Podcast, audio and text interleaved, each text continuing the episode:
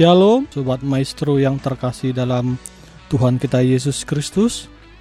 Semoga seluruh Sobat Maestro dan khususnya pendengar setia Renungan Simeon di mana pun berada dalam keadaan sehat dan dalam suasana hati yang gembira di malam yang bahagia ini. Selama 50 menit ke depan, saya Penatua Weli Haposan Saragi akan menemani Sobat Maestro dalam Renungan Simeon bersyukur dan bersaksi akan mengambil topik hidup yang bermanfaat dengan nats firman Tuhan diambil dari Kolose 4 ayat 5. Sobat Maestro, saya tidak sendirian. Saya ditemanin oleh Ibu Nyonya R. Utasoid Boru Jibu Tampu Bulun yang akan menjadi co-host yang akan membawa renungan firman Tuhan adalah Bapak Pendeta Pitu Sinaga dari HKBP Bandung Reformanda. Ya. Baiklah Sobat Maestro, yang ingin disapa ataupun yang ingin diduakan dapat menghubungin di nomor WA 0813 4165 8319. Sekali lagi 0813 4165 8319. Nanti di sana ada Ibu Nyonya Eru Tasuit Buru Jibu Tampu Bulun yang akan siap melayanin Sobat Maestro. Baiklah, sebelum kita lanjutkan ke acara berikutnya, marilah kita berdoa terlebih dahulu. Puji dan syukur kami panjatkan kepadamu Tuhan kami Yesus Kristus untuk kebaikan, kemurahan, dan kesempatan yang telah Engkau berikan kepada kami semua sehingga kami dapat bertemu lagi di acara Renungan Simeon, bersyukur dan bersaksi. Kiranya berkenanlah Engkau hadir di teng- di tengah kami dan kami mau serahkan seluruh rangkaian acara ini dari awal hingga akhir hanya di dalam tanganmu. Sebentar lagi kami mau mendengar firman-Mu yang akan dibawakan oleh Bapak Pendeta Pitu Sinaga. Kiranya apa yang akan kami dengar nanti dapat menjadi pedoman, penuntun, dan kekuatan di kehidupan kami sehari-harinya. Dalam nama Tuhan Yesus Kristus kami panjatkan doa dan permohonan kami ini. Amin. Baiklah Sobat Maestro, sebelum kita mendengarkan renungan firman Tuhan, mari kita dengarkan dulu satu kidung pujian.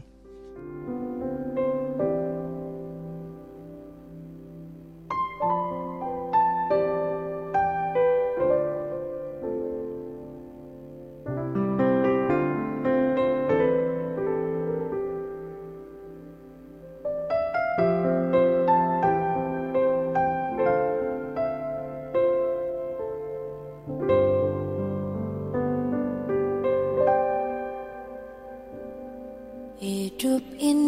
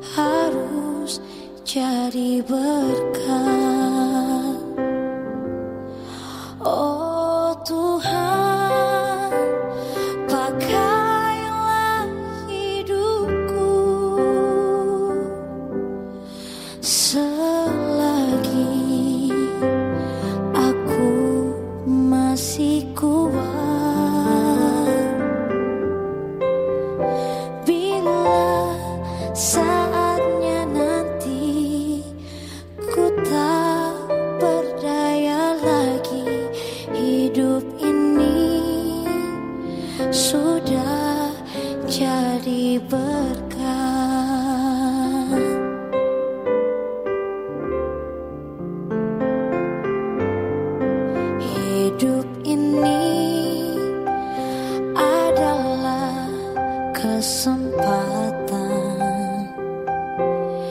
Hidup ini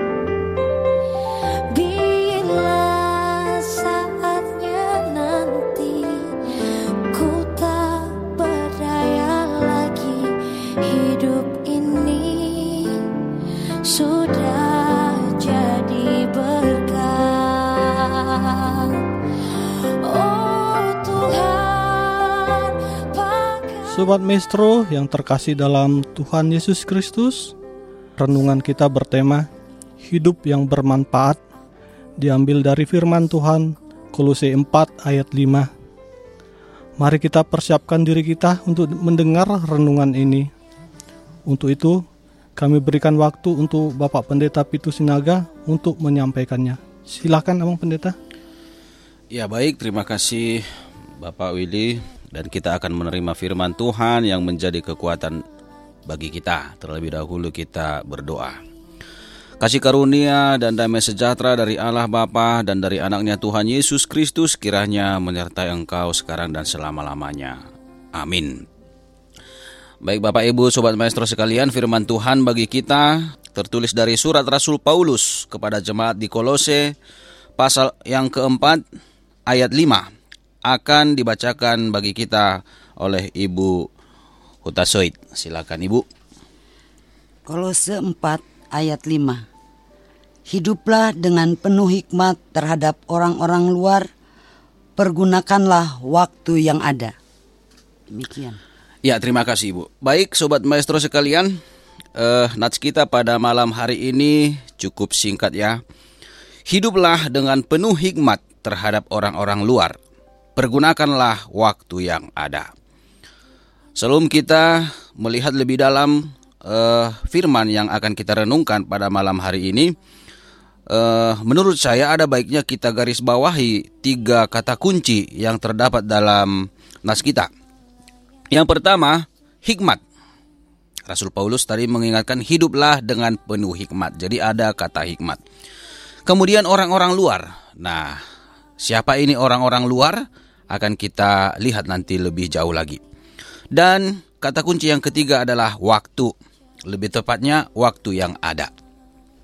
Baik Bapak Ibu, Sobat Maestro sekalian, untuk mendalami firman ini, saya akan terlebih dahulu mengajak kita untuk melihat atau eh, merenungkan di mana kita tinggal. Lebih tempat eh, tepatnya tempat kita tinggal atau lingkungan kita berada. Artinya saya ingin menekankan bahwa kita hidup bukan di suatu ruangan hampa yang isinya hanya kita. Atau kita hidup bukan ha, bukan di sebuah pulau yang terpencil, pulau yang tertutup dari dunia luar yang isinya hanya kita. Dalam artian hanya orang-orang Kristen. Atau yang isinya hanya satu suku.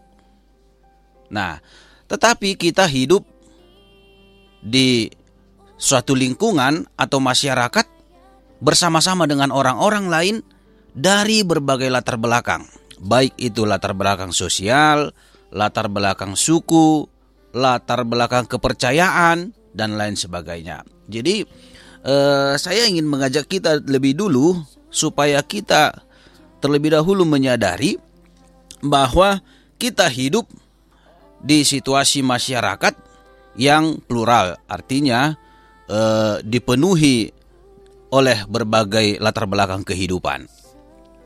Nah, tentu kalau kita telah menyadari hal ini, kita akan eh, memiliki pandangan bahwa dalam menjalani kehidupan ini kita tentu tidak boleh atau tidak bisa seenaknya saja atau semau kita. Tentu ada aturan-aturan yang harus kita jalani. Karena seperti yang saya katakan tadi, kita hidup bukan sendirian, bukan hanya kita di suatu lingkungan, tetapi e, bersekutu atau bersama-sama dengan orang-orang yang lain. Nah, demikian juga latar belakang daripada jemaat di Kolose.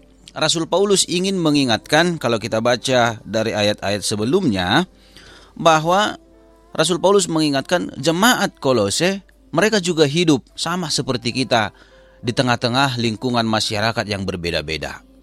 Bukan hanya orang Yahudi yang ada di sana, ada juga orang-orang di luar Yahudi. Bukan hanya orang yang percaya kepada Yesus Kristus yang ada di sana. Artinya bukan hanya jemaat Kolose, orang-orang Kristen yang ada di uh, kota Kolose, tetapi pasti ada juga orang-orang yang lain, orang-orang di luar Yahudi, di luar Yunani, dan orang-orang di luar yang percaya kepada Yesus Kristus.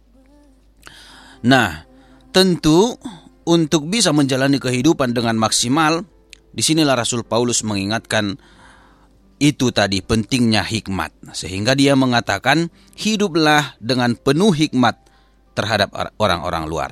Nah, kita akan melihat kata hikmat di sini. Apa itu hikmat? Bapak Ibu yang dikasih Yesus Kristus, sobat maestro sekalian.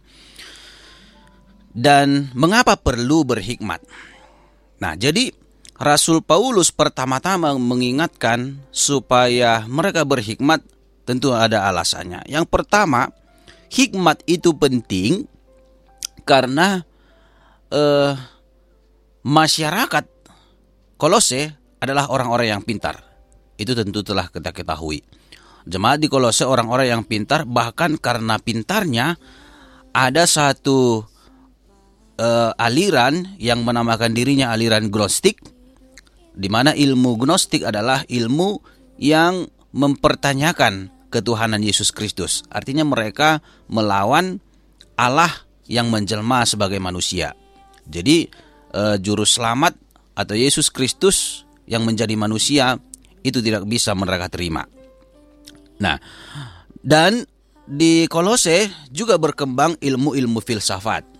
Ilmu-ilmu tentang bagaimana menyikapi kehidupan. Nah, jadi di sini mereka harus hati-hati, harus berhikmat. Jangan sampai jemaat di Kolose, orang-orang percaya di Kolose salah mengucapkan kata-kata mereka, kalimat-kalimat mereka yang nantinya bisa menjadi bahan perdebatan eh, terhadap orang-orang yang eh, yang berilmu itu, yang berilmu gnostik itu.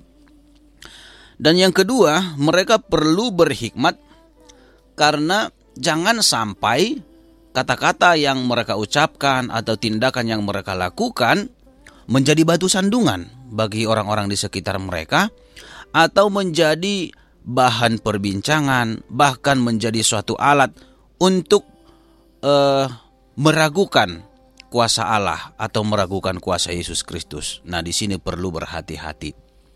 Nah, kemudian apa itu hikmat? Banyak orang yang mengatakan bahwa hikmat adalah sama artinya dengan bijaksana, sama artinya selalu memiliki pikiran positif, tentu itu semua benar. Tetapi kalau kita teliti kembali bahwa hikmat sebenarnya lebih daripada sekedar bijaksana, lebih daripada pintar atau pandai dalam menghadapi kehidupan, tapi hikmat lebih mengarah kepada level yang lebih tinggi, artinya sudah menyentuh eh, hidup secara batin, bukan hanya eh, se sekedar pikiran.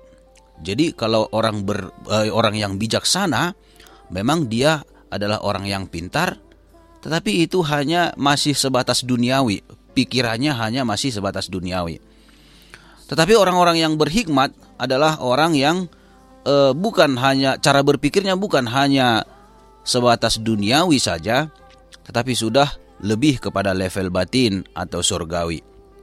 Singkatnya begini, kalau orang-orang yang bijaksana, mereka memiliki kemampuan atau kepintaran untuk mengatasi suatu masalah contohnya. Jadi ketika ada masalah tertentu, mereka bisa memang dengan sangat cepat memikirkan jalan keluar atau solusi. Dan solusi itu bisa menyelesaikan masalah itu.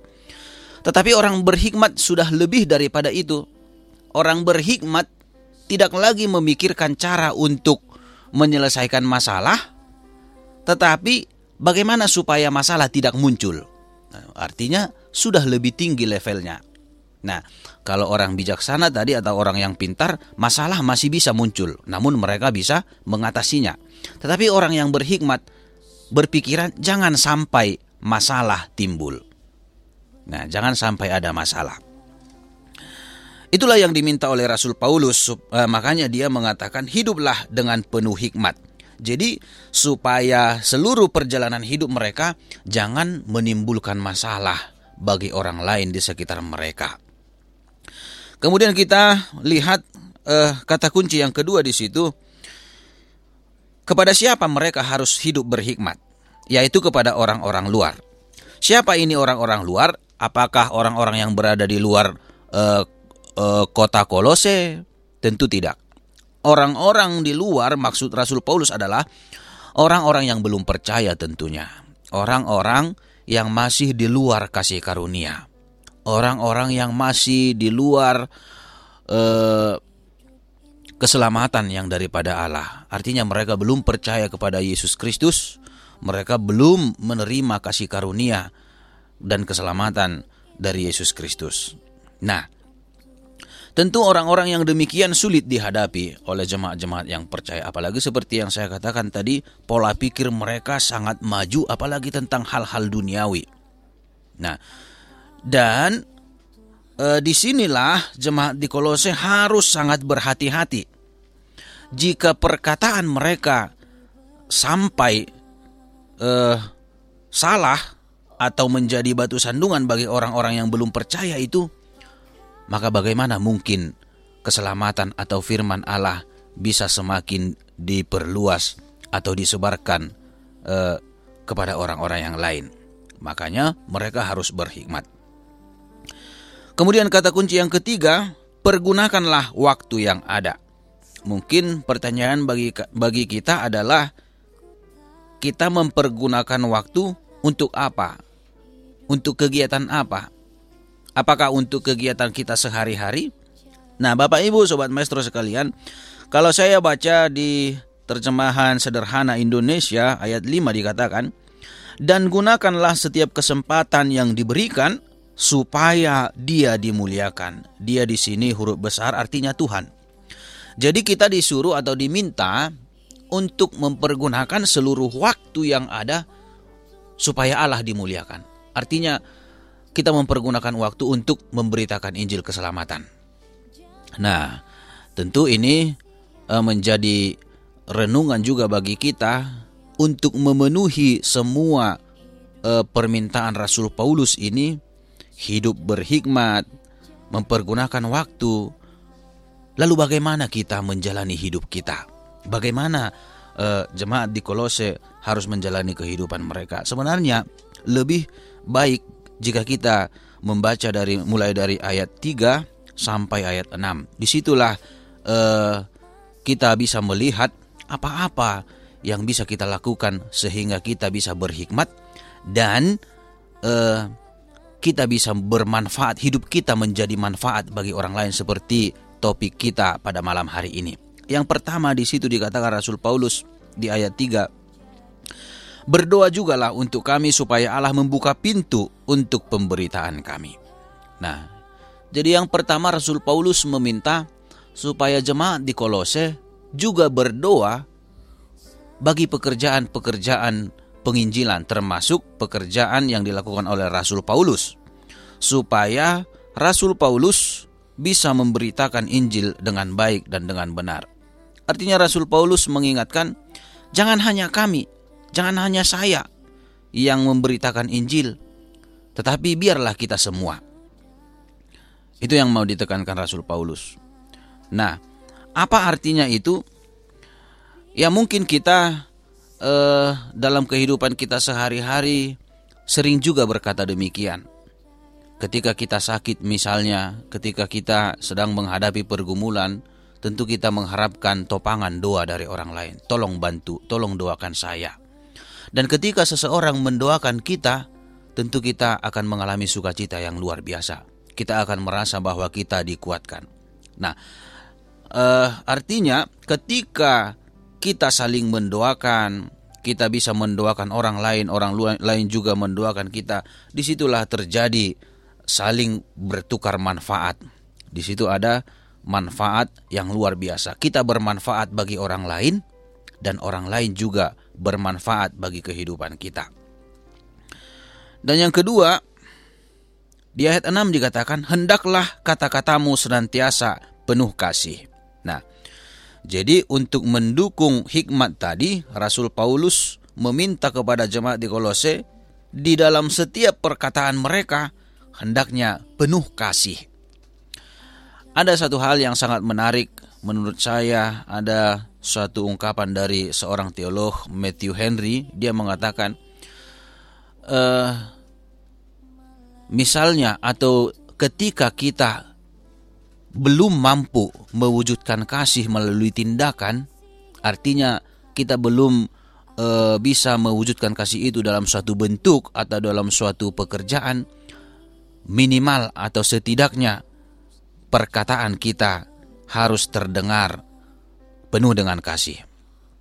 Nah, jadi setidaknya perkataan kita, ucapan kita penuh dengan kasih. Karena memang kalau kita sadari e, tindakan kasih atau perbuatan kasih tidak segampang membalikkan tangan. Mungkin kita memiliki keterbatasan yang sangat banyak. Karena seperti yang kita ketahui melakukan kasih juga butuh pengorbanan. Kita mau mengasihi tentu butuh uh, waktu, butuh materi yang bisa kita berikan. Dan sangat banyak orang oleh karena keterbatasan-keterbatasan itu belum mampu menyatakan tindakan kasih itu. Dan mungkin kita juga demikian. Tetapi setidaknya Matthew Henry mengatakan perkataan kita, ucapan kita harus penuh dengan kasih. Jangan hambar, sehingga kamu tahu bagaimana kamu harus memberi jawab kepada setiap orang. Artinya, eh, kita diingatkan bahwa hikmat itu orang-orang yang berhikmat juga akan terlihat dari ucapannya, akan terlihat dari kata-kata yang dia ucapkan. Jangan kita sama dengan orang-orang yang tidak berhikmat atau orang-orang yang pintar e, menurut pikiran duniawi. Harus ada perbedaan. Di sini kita harus malu sebenarnya bagaimana ucapan kita selama ini. Kalau selama ini ketika kita e, kehidupan duniawi masih melekat dalam diri kita, kita masih lebih sering mengungkapkan kata-kata kotor, kata-kata kebencian, kata-kata kutukan Bagaimana saat ini ketika kita telah mendengarkan firman Tuhan? Tuhan telah memberikan hikmatnya bagi kita. Kita harus berubah, kita harus berbeda dari hidup kita yang sebelumnya. Kita harus berkata-kata dengan penuh kasih. Kata-kata kita harus penuh dengan ucapan syukur, kata-kata yang memberkati, kata-kata yang memberi semangat, dan juga yang menolong dan menguatkan saudara kita. Demikianlah kita bisa Eh, menjadi uh, memiliki hidup yang bermanfaat di dalam kehidupan kita. Terlebih dalam kehidupan bergereja, banyak orang saat ini yang tidak lagi menyadari fungsinya sebagai jemaat Tuhan. Kehidupan bergerejanya sudah hanya sebatas relasi dengan Tuhan. Dia lupa bahwa sebagai jemaat dia juga harus berelasi dengan sesamanya, dengan orang lain. Banyak orang yang berpikir kalau dia sudah pergi ke gereja, beribadah, duduk di gereja, dia tidak perlu uh, berkata-kata dengan baik dengan sesamanya. Nah, di sinilah kita diingatkan supaya hidup kita bermanfaat. Marilah kita juga menjadi uh, menjalin kerjasama yang baik, hubungan yang baik dengan sesama kita, dan selalu berhikmat, pergunakan waktu untuk melayani Tuhan dan untuk memberitakan Injilnya. Amin. Terima kasih ya Mang Pendeta untuk renungan yang luar biasa di malam hari ini. Mudah-mudahan renungan tadi bisa menambah wawasan dan kekuatan untuk Sobat Maestro di mana pun berada. Baiklah Sobat Maestro, bagi yang mau masih bertanya ataupun mau diduakan, masih dibuka kesempatan untuk WA di nomor 0813 4165 8319 nanti akan dilayanin oleh Ibu Nyonya R. Utaswit, Buruji Ibu Tampu Bolon. Sebelum kita masuk ke sesi diskusi dan tanya jawab, kita dengarkan dulu satu kidung pujian.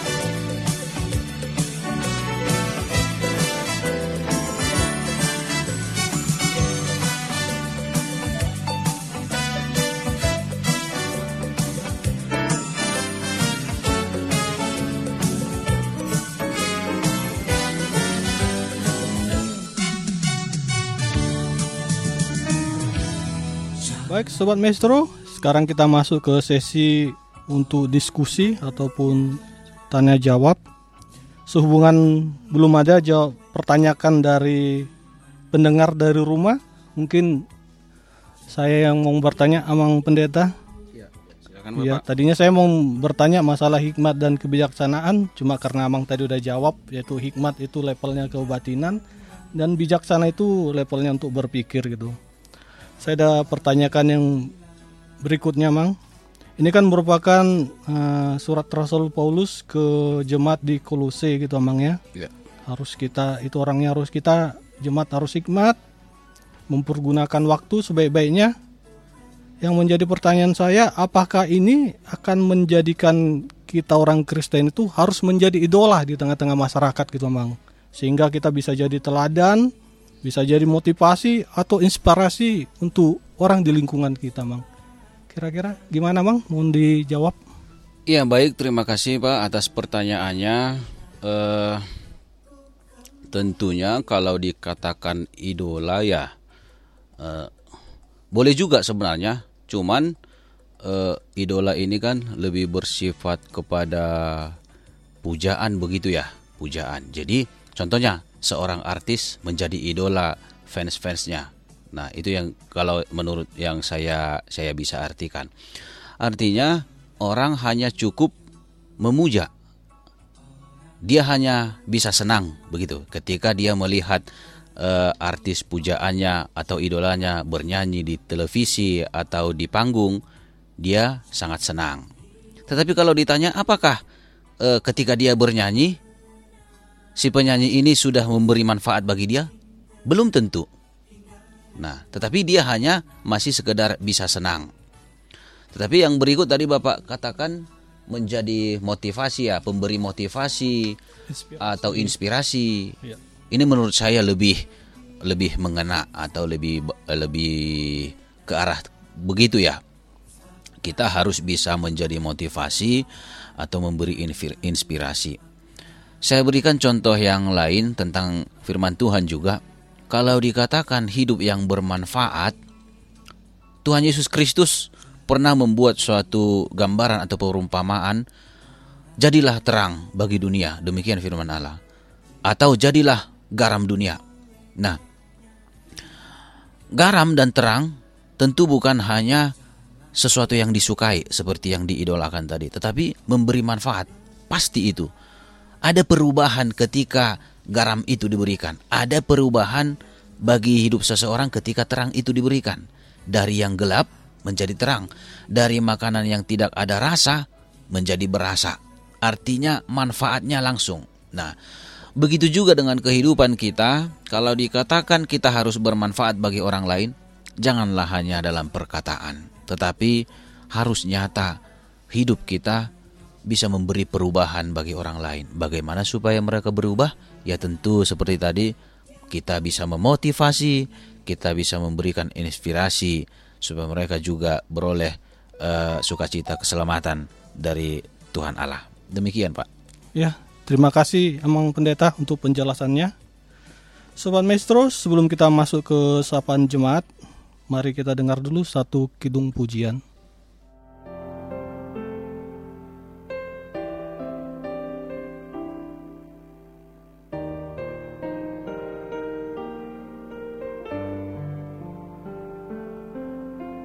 Musim akan selalu berganti.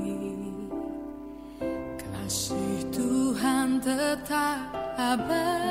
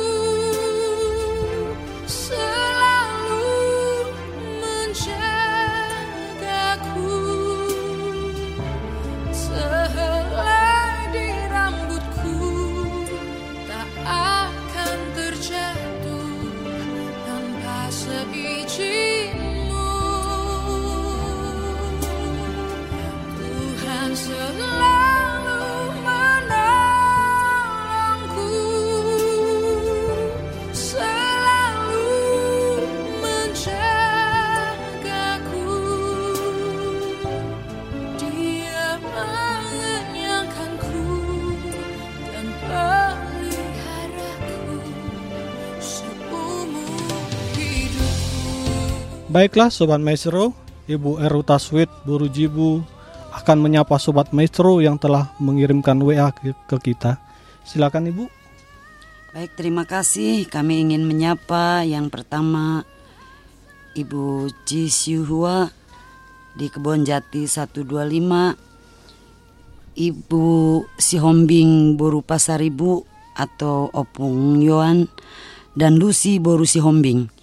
Ibu V Hasugian Boru Aritonang, Ibu Sitorus Boru Manurung, keluarga Simatupang Boru Sipahutar di Sawah Kurung, keluarga C Dolok Saribu Boru Silitonga, Ibu Mariani atau Ibu Lingling, keluarga Dr. Andes PJ Marbun, Ibu Silitonga Boru Tampu Bolon di Citra Antapani, Sintua Nyonya Pangaribuan Boru Aruan dan Natalina Pangaribuan, Ibu C. Sitompul Boru Nainggolan, Nyonya Napitupulu Boru Simanjuntak di Sukasenang, keluarga B. Sibarani Boru Manulang, keluarga M. Nababan, Sintua N. Boru Sirait,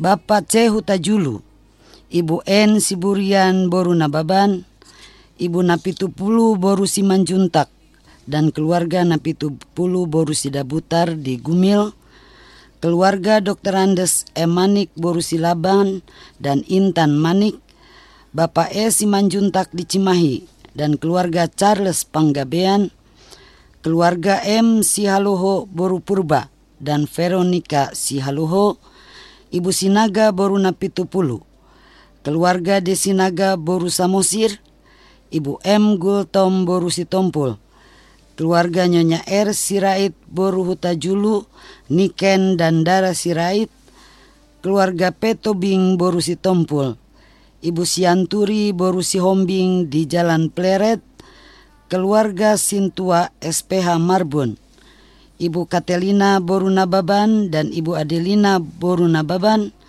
Ibu Silalahi Boru Manurung di Jalan Kancra, Ibu TS Hutaurut Boru El Tobing di Sukasenang, keluarga A. Simarmata Boru Panggabean, keluarga Asi Tanggang Boru Sinaga, keluarga M. Sinaga Bagus Rangin, keluarga Silalahi Boru Sinaga, keluarga Simanjuntak Boru Manik, keluarga Rocky Sipahutar, Majelis HKBP Bandung Reformanda, Seksi Lansia dan Inahana HKBP Bandung Reformanda, dan yang terakhir Sahabat Doa HKBP Bandung Reformanda. Demikian, terima kasih. Ya, terima kasih Ibu atas sapaan Simeon di malam hari ini. Semoga keluarga-keluarga kita yang kesapa di malam hari ini bisa lebih semangat dan berbahagia di malam yang luar biasa ini. Baiklah Mang Pendeta, kini tiba saatnya untuk dua syafaat kita. Kami mohon kesediaannya untuk membawakan dua syafaat di malam hari ini untuk kondisi bangsa dan negara kita pada umumnya dan untuk kesehatan para jemaat dan sobat maestro pada khususnya. Kami persilakan Bapak Pendeta. Ya baik Sobat Maestro sekalian, kita akan bersama-sama berdoa. Mari kita tundukkan hati dan pikiran kita, kita berdoa. Allah Bapa di surga, dalam nama Yesus Kristus Tuhan kami, kami bersyukur Tuhan Engkau masih memberkati hidup kami satu hari ini. Sejak kami membuka mata kami melihat hari yang indah yang Tuhan anugerahkan bagi kami tadi pagi hingga kami bisa mengerjakan setiap kegiatan kami dan kami bisa merenungkan firman Tuhan pada malam hari ini yang menguatkan kami supaya kami berhikmat untuk menjalani seluruh kehidupan kami dan mempergunakan waktu yang ada sehingga setiap orang yang belum percaya kepada Tuhan bisa beroleh keselamatan dan menjadi percaya kepada Tuhan. Biarlah roh kudusmu senantiasa bekerja dalam hidup kami untuk mengingatkan kami selalu untuk berbuat sesuai dengan firman Tuhan. Bapa di sorga, kami berdoa pada saat ini ini untuk saudara-saudara kami yang kami kasihi yang sedang sakit.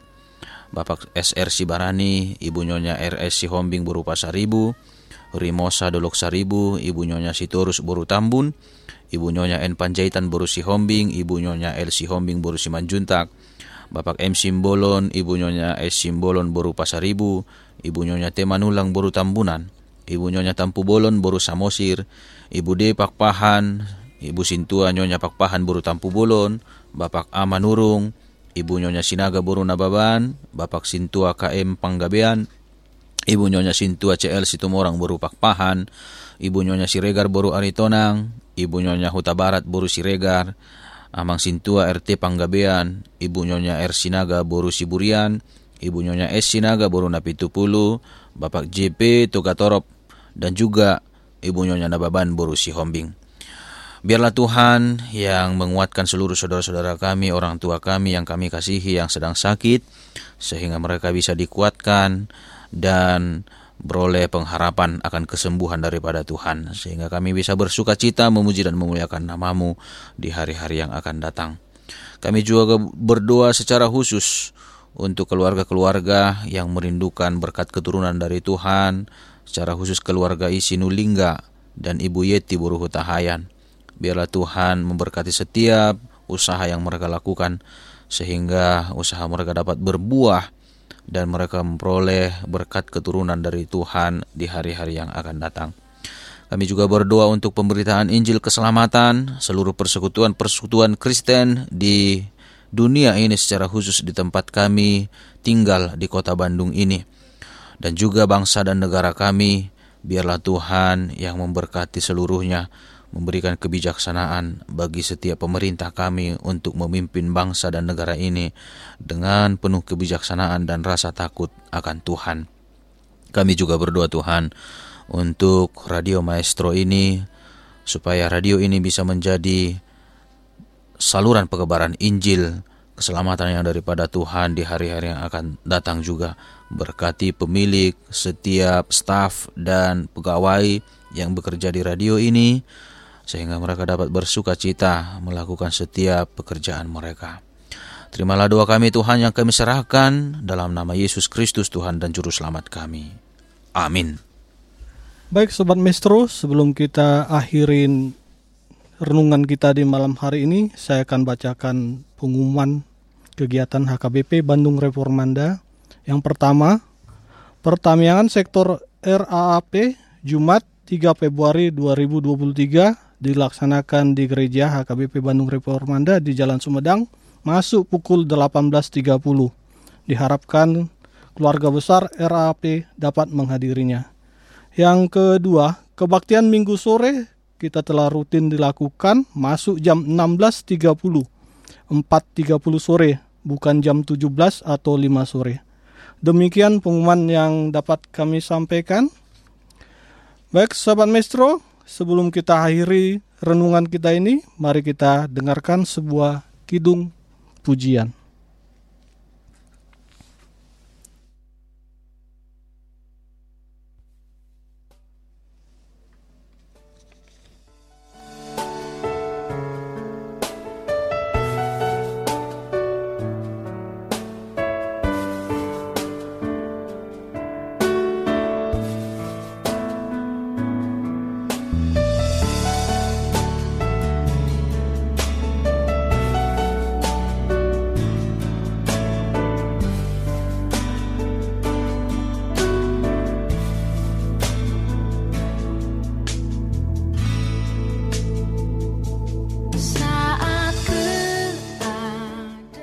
Sobat Maestro, akhirnya waktu jugalah yang memisahkan kita.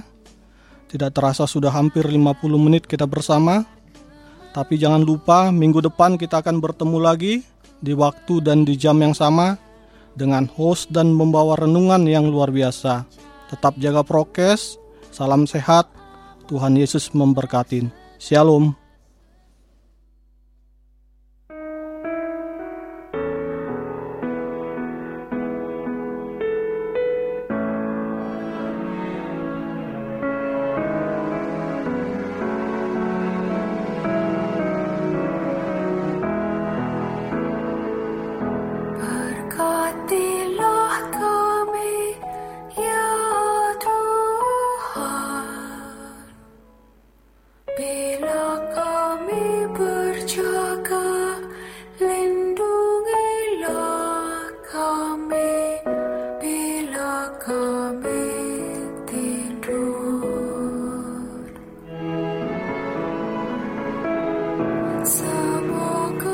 Sekarang Tuhan, biarkanlah hambamu ini pergi dalam damai sejahtera sesuai dengan firman-Mu.